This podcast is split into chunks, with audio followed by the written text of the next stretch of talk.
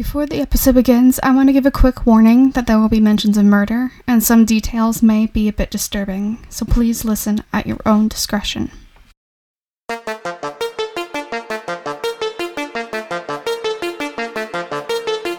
Welcome to another episode of Odd Hour, where I talk about mysteries, weird stories, and the little known for any amount of time less than an hour.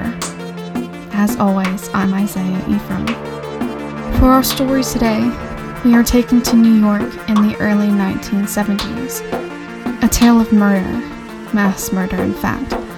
A family forced out of their home by some supernatural presence, and two investigators who may or may not have been frauds all along. If you haven't looked at the title, maybe you've guessed it already. Together, we will uncover the truth behind the DeFeo murders the Lutz's supernatural experiences a year later in the same house, and Ed and Lorraine Warren's investigations within. I'm taking you to 112 Ocean Avenue, Amityville, New York, zip code 11701.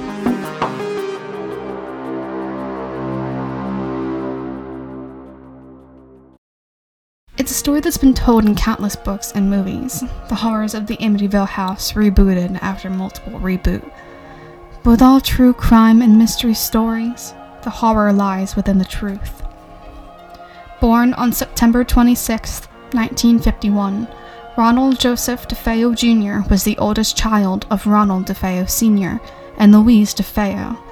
He came to be known by Butch at some point, potentially an easier way to distinguish him from his father, and was described as having, quote, a reputation for drugs and drinking and fighting, end quote.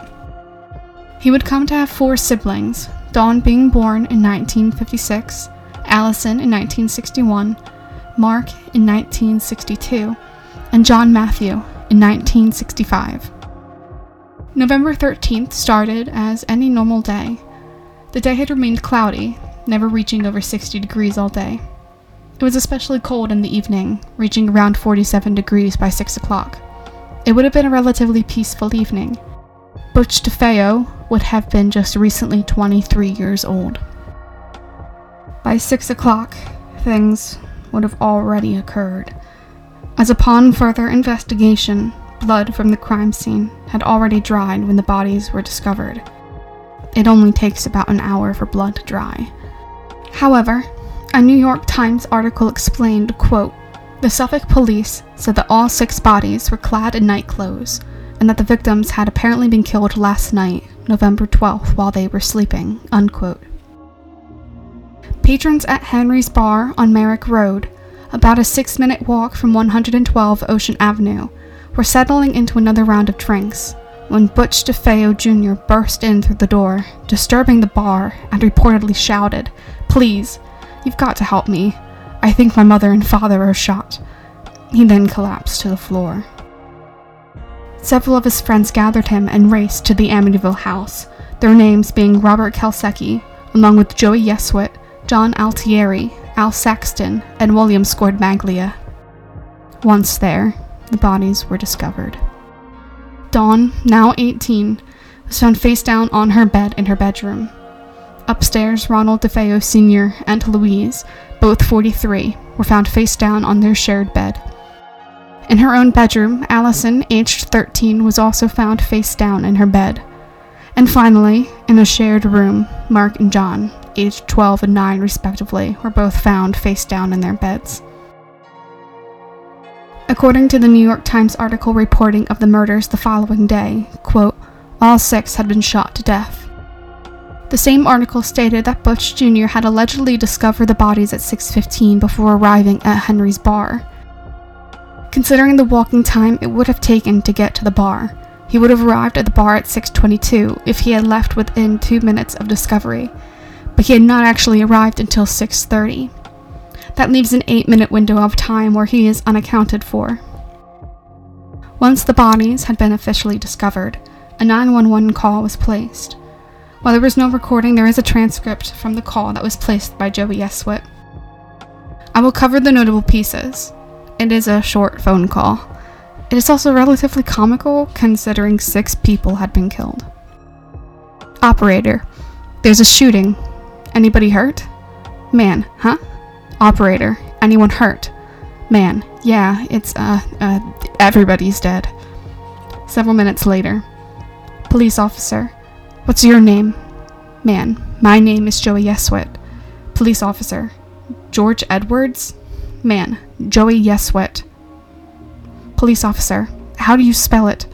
Man, what? I just. How many times do I have to tell you? Y E S W I T. Then again, several minutes later. Police officer. You're at the house itself? Man, yes. Police officer. How many bodies are there? Man, I think, um, I don't know. Uh, I think they said four. Police officer. There's four? At this point, Dawn and Allison had not yet been discovered, hence the four bodies. The call ends several seconds later, and the police arrive within 10 minutes. After initially refusing to re enter the house, Butch was brought inside and sat at the kitchen table as investigations continued around him. He was interrogated almost immediately, at first blaming a man named Luis Falini, who was, quote, a supposed mafia hitman, unquote. However, the following day's investigation uncovered the murder weapon, a Marlin .35 caliber, which appears to be a type of shotgun or rifle.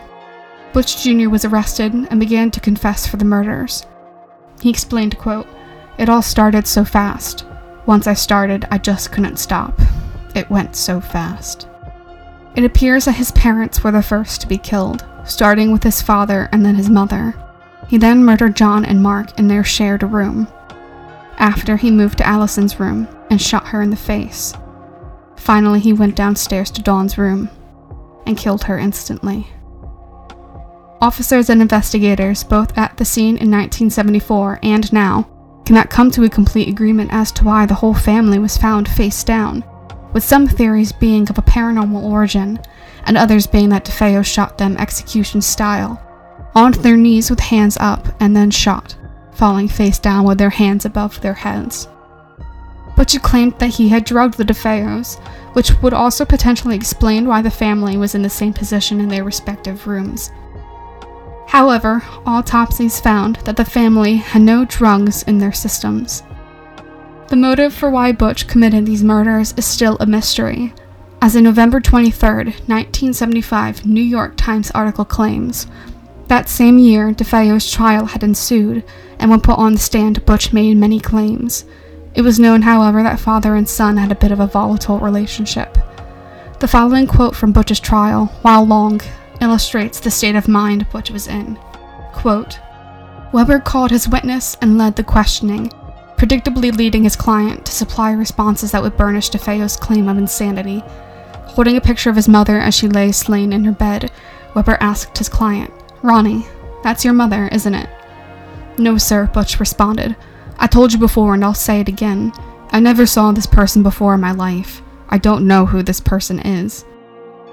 Weber proceeded to show Butch a photo of his father's body and asked, Butch, did you kill your father? Did I kill him? I killed them all. Yes, sir, I killed them in self defense. Sullivan wore his straightest poker face while some members of the jury gasped aloud in response to DeFeo's courtroom confession. Weber continued unfazed, asking why Butch had done such a thing. As far as I'm concerned, if I didn't kill my family, they were going to kill me. And as far as I'm concerned, what I did was self defense, and there was nothing wrong with it. When I got a gun in my hand, there's no doubt in my mind who I am. I am God. On November 21st, 1975, more than a year after the murders were committed, Ronald DeFeo Jr. was charged with all six murders and was sentenced to 25 years to life. He is currently still in prison at New York State Department of Corrections and is 69 years old. He's the only surviving member of a family of seven. In about 15 minutes, Butch had killed six people. And in a haunting final note, he's 26 years older than either of his parents ever had the chance to reach. The murders were horrific. Ronald DeFeo killed his entire family, but in a brutal fashion. Crime scene photos show that Louise had potentially risen and turned to look toward Ronald before being shot. Allison was killed instantly with a shot to the head. Dawn's face was, and this is particularly horrifying, practically torn apart. Butch was known to be obsessed with guns and had a habit of drinking too much and doing heroin. These murders are potentially the most tragic things that ever happened in the past, and perhaps the most real. A year later, a new family moved in. Their story is well known. They are the Lutzes. They remained in the house for 28 days before escaping amidst intense supernatural behavior. But is this actually true? As the story goes, maybe not. For 13 months following the murders at 112, the house remained empty its halls gained dust, the staircase fixtures needed fixing up, and stonework in the basement was a bit drafty. November and December of 1975 saw the introduction of a new interest in the house by a prospective family. The house was priced at $80,000, considered to be a steal. On December 19, 1975, George and Kathy Lutz Along with their three children, Daniel, Christopher, and Melissa moved into 112 Ocean Avenue. George and Kathy were very recently married, having tied the knot in July of the same year. All three children were Kathy's from a previous marriage, making George their stepfather. The children were very young. Daniel was the oldest at 9 years old, Christopher aged 7, and Melissa the youngest at age 5.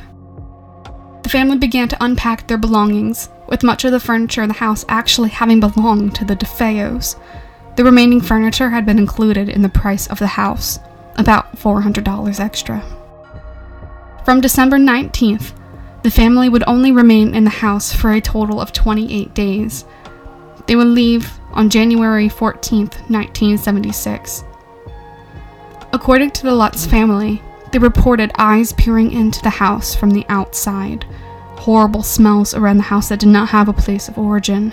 Middle child Christopher once claimed he, quote, saw a menacing, shadowy figure approach him, and he remembers the night his bedroom window kept banging open and shut, unquote. George also claimed that he would frequently wake up at 3:15 a.m., which is the time of death for the DeFeos back on November 13th, 1974. There too were claims that the walls oozed slime, and that Mother Kathy levitated in bed, as seen in several film adaptations. The Amityville horror novel, written by Jay Anson in 1977, which is the novel that served as the basis for the original 1979 film, used testimony from the Lutz family, nearly 45 hours of recorded interviews, as foundation for the novel though there are claims by the children that George heavily exaggerated these haunting events, as he was very curious about the paranormal and supernatural. He even, quote, actively tried to summon spirits, unquote. How truthful were the Lutzes about their experience in the Amityville house? Were they so truly terrified by their experiences that they escaped the house after less than a month of living there? As more information still continues to be divulged about what happened in 1974 and 75, it appears that the entirety of the Lutz's account may in fact be a long winded and infamous hoax. The story of the murders and subsequent hauntings at Amityville are terrifying, as investigations of the house in the following years appear to divulge evidence of ghost activity, including the infamous Amityville ghost photo, Unfortunately, this is not a visual format, but I will include the photo in the description. It is actually incredibly creepy. I used to believe it was real, and looking at it still leaves me feeling very disturbed, but I no longer believe it is truthful. During an investigation headed by the famous demonologists Ed and Lorraine Warren in March of 1976, an infrared camera was placed on the landing of the second story. The camera was on a timer, in one photo, a figure appears in the leftmost bedroom. From diagrams and 3D representations of the house, the figure seemingly appears in Allison's bedroom, which is adjacent to Mark and John's room. The figure believers think has an uncanny resemblance to John. There were no children or animals present in the house, and the figure's face does indeed appear childlike. However, Skeptics believe that the figure is actually one of the investigators, caught off guard. This investigator is Paul Bartz. Bartz was young and was wearing a plaid shirt and light colored pants during the investigation. His face was very round, almost childlike, you could say. A picture of him and John will be included in the sources. Looking closely at the original image, it appears that this figure more closely resembles Paul than John, and that plaid print does seem to be what the figure is wearing. I believe that this photo is debunked, but I will leave it up to you to decide. The Lutz family had financial motivation for selling their story, as the family had a severe debt problem. Selling their story to the media and Anson would have allowed the family to pay off these debts and work toward living comfortably. In fact, DeFeo Jr.'s attorney Weber, quote, said the haunting was all a hoax, which he purportedly conjured up with Anson while drinking, unquote. Even middle child Christopher, who had claimed to see shadow figures in his bedroom, later began to debunk what occurred to their family in the house. Quote, Many of the events in the Amityville horror books and movies were exaggerated to the point of fiction. So far, there's been three representations of what happened in that house, and not one of them is accurate. Unquote. At the time, he was the only child that had spoken of his experience in the house. But recently, Daniel Lutz, the oldest child, was part of a documentary in which he makes many claims about the house and still continues to believe it is haunted. I don't think Melissa has ever spoken out about her experiences, and if she has, I cannot find her account. It is incredibly important to talk about Daniel's account, as he insists that the haunting was real, and he is very aggressive towards this fact.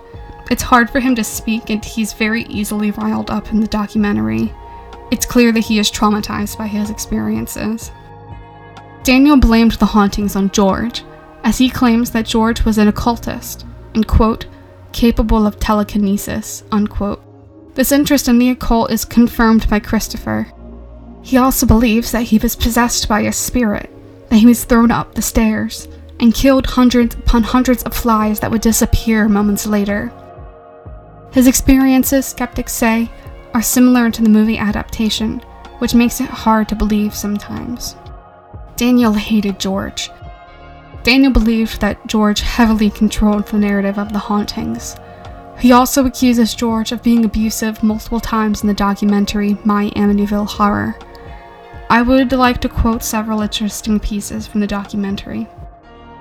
Daniel says, Somewhere along the line, after my mother had met George, between George and my father, there was an agreement he would only marry my mother if he could legally adopt the three kids with the name change in the social security and birth certificates. He wasn't going to put his name and label on something that wasn't ultimately his. There is also an investigative journalist who is interviewed in the documentary, and her name, her last name rather, is Didio, and she often talks with Daniel. Didio says, None of the subsequent families who have lived in the house since have reported anything unusual. Daniel also claims, quote, I had to speak to George and Sir. I didn't call him George. I didn't call him Lee, Mr. Lutz, or Sir.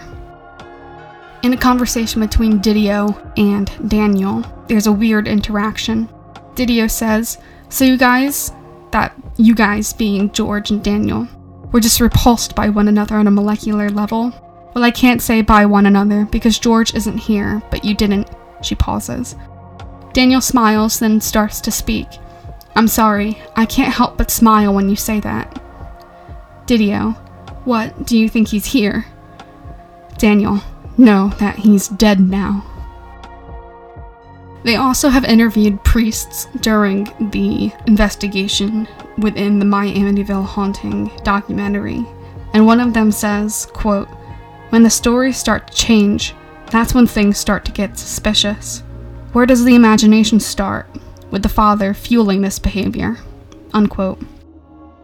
Whatever happened in the house for the Lutz family had serious psychological scars on the remaining family members.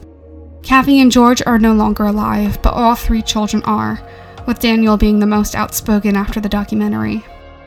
Daniel still ardently believes that the paranormal occurred, that he and his family were abused by George, even if the paranormal elements were exaggerated or interpreted in the wrong way or non existent completely, The family was a tense one, the children not liking their stepfather, their mother not stepping in at times. George, too, had fervently believed in this supernatural experience as told through his own words and taped interviews. Both parents were religious and believed in the supernatural. All three children were under the suggestion of spirits and the demonic and the paranormal. It would only be natural for the children to still believe in the occurrences as told by George and Kathy, almost like the implanting of a false memory, even if not done with a bad intention. Paranormal investigators and demonologists Ed and Lorraine Warren even went to the house on multiple times. The authority figures over them were constantly reinforcing the belief in ghosts and spirits and demons. Even if none of this occurred, and is in fact perhaps an inadvertent hoax, the effects were long lasting. Everyone in that house was susceptible to belief. In the time after the Lutzes moved out of the house, four families have lived there the Cromartys, the O'Neills, the Wilsons, and an anonymous family who bought the house in 2017. None since have ever reported any type of paranormal or supernatural phenomenon in the house. George, Kathy, Daniel, Chris, and Melissa went through a torture during their time at 112 Ocean Avenue, whether it be demonic or not, and collapsing of family relationships and intense fear and abuse only served to exaggerate all wounds and phenomenon. The truth may never be known, because the truth has been repressed and hidden. Being open to suggestion and the supernatural is an important aspect for all those involved in haunting cases, as skeptics need to turn to believers, and believers need to be headfirst in their faith, such as Danny Lutz exuded in the My Amityville documentary. Demonologists Ed and Lorraine Warren became a common thread between the mid 20th century paranormal cases. While they were often depicted as a gentle, passionate, and extremely knowledgeable couple in the Conjuring movies, their activities have always been considered controversial. Ed Warren was born September 7, 1926, and Lorraine was born January 31, 1927. Both were born in Bridgeport, Connecticut, and both passed away in Monroe, Connecticut. The two met when they were teenagers. Ed claimed that he grew up in a house haunted by the former landlady, while Lorraine maintained that she was born with clairvoyant abilities that she would draw upon during investigations. The two got married in 1945 and later had a daughter, Judy, in 1950. Both were exposed to the paranormal and the supernatural for practically the entirety of their lives, and would go on to become the world's most renowned demonologists and paranormal investigators. They were also Roman Catholics and used their faith heavily along with a knowledge of spirits to gain notoriety. Together, the husband and wife duo founded the New England Society for Psychic Research, which was a ghost hunting group, and quote, the Warrens estimate that they investigated more than 8,000 cases and more than 50 years of work, unquote. Not all investigations were sensational, but those that were became infamous, such as the case of Annabelle the doll, the Enfield poltergeist, and most obviously the Amityville hauntings. The couple received many criticisms, particularly from skeptics who claimed them to be pleasant people who were, quote, at best tellers of meaningless ghost stories, and at worst, dangerous frauds, unquote. In fact, despite their extensive career as paranormal researchers, ghost hunters, and supernatural artifact curators, they were exposed as frauds nearly 10 times. In Amityville, Lorraine specifically was criticized for their first investigation of the house, where she claimed that there was a demonic presence and infestation in the house, but provided absolutely no real evidence. And really, there was no evidence in any cases prior to this.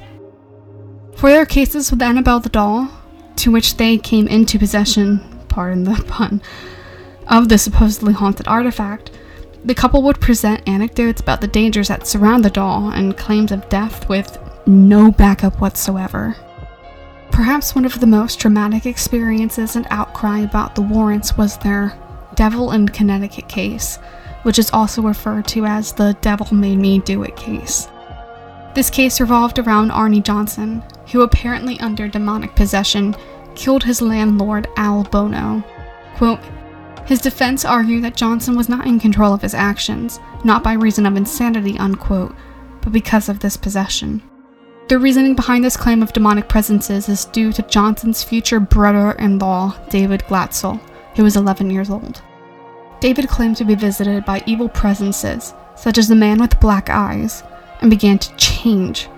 He, quote, gained 60 pounds, growled and hissed, would involuntarily spasm, speak in strange voices, and recite passages from the Bible or from Milton's Paradise Lost. Unquote. However, the family consulted a priest rather than a doctor, and after the priest did not solve the problem, the Glatzels then consulted the Warrens, who began to perform exorcisms on the 11 year old.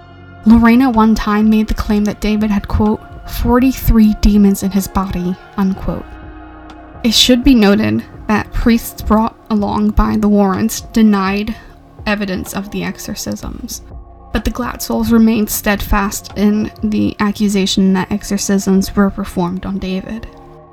And according to the Glatzels, David was beginning to improve, ironically, after he was placed in counseling and taken away from the Warrens and their excessive religiosity. However, Arne believed that the demons that had been exorcised out of David had possessed him instead, and began to exhibit similar behavior to David for several months before he viciously attacked Bono with a pocket knife, all while Debbie Glatzel watched. This demonic plea, for some unknown reason, did not work for the courts, and Johnson was found guilty. David's older brother, Carl, attempted to sue the Warrens, stating that his brother was not possessed but was mentally ill and that he should have been brought to the hospital instead of being subjected to multiple exorcisms. Further, he claimed that, quote, the Warrens promised his family that they'd become millionaires if they would insist that the boys had been plagued by demons instead of a completely treatable mental disorder, unquote. The author of the book that told the true story of what happened to Johnson and the Glatzels was also sued by Carl, under the claims that the entire family was manipulated by Brittle, the author, and the Warrens. I cannot find any information on whether the suit was completely filed or if it was settled out of court. Ed Warren passed away in 2006 due to complications because of a stroke, and recently Lorraine passed away in 2019 due to natural causes. They maintained their belief in the supernatural for their entire lives and have made their mark on the paranormal community but their evidence, or lack thereof, does not withstand against the many controversies that befell them. So, what is the truth about the Amityville horrors, the Lutzes, the Warrens? Were they sincere in their accounts of paranormal activity and during the 50 year time span of the Warrens' career? Was the Amityville horror simply a concocted story over several bottles of wine for financial gain for settled debts? Were the investigations by the Warrens evidence enough for the existence of the demonic, the paranormal, the supernatural? As the Warrens have since passed away, and the surviving Lutz's accounts do not completely match, the truth may never emerge. There is only one thing for certain about Amityville. Ronald DeFeo Jr. murdered his entire family November 13, 1974. Six lives were brutally ended. Butch DeFeo has never revealed the motive behind the mass killing. His story has changed multiple times over, and recently seems to be stating that he killed in self defense, but this just doesn't seem plausible. This is the truth. A family was murdered senselessly, and the accounts of hauntings and the investigations, and I use that word lightly, by the Warrens have overshadowed the lives of six people who never got the chance to live them out. Their names are Ronald, Louise, Dawn, Allison, Mark, and John. If they were still alive, they would be 89, 64, 59, 58, and 55, respectively. The sensational aspect of the case has forgotten about the victims. 112 Ocean Avenue, Amityville, New York, zip code 11701, stands as the echoes of a dark history of murders committed nearly 46 years ago now, and will remain a deep stain from the past until the day comes when all remnants of the town are lost to time.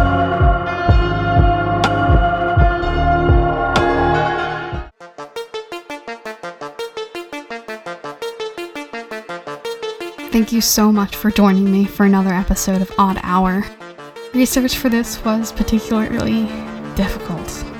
I am not usually swayed by true crime elements, but I actually had nightmares the first night after I started researching. The murders themselves just make me so upset, and then seeing the pain the Lutzes went through, especially after seeing the psychological effects that the Lutz children are suffering so many decades later, is just really hard to watch. As always, you can find all sources for this episode in the description, along with an episode transcript. There are no crime scene photos linked, but some of the websites listed do have galleries, so be careful if that is not your cup of tea. It is easy to avoid, however. Do take a look through the photo of the Amityville ghost boy. Even though I'm pretty sure it's debunked, it is still just a terrifying photograph. Seeing a figure in the doorway to Allison's room in a house where six people died.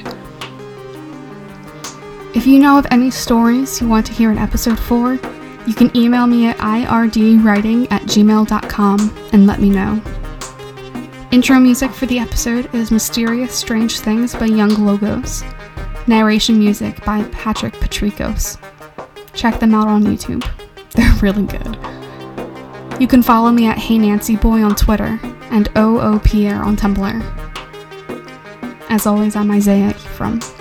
Stay weird and join me again soon for more mysteries weird stories, and all things little known.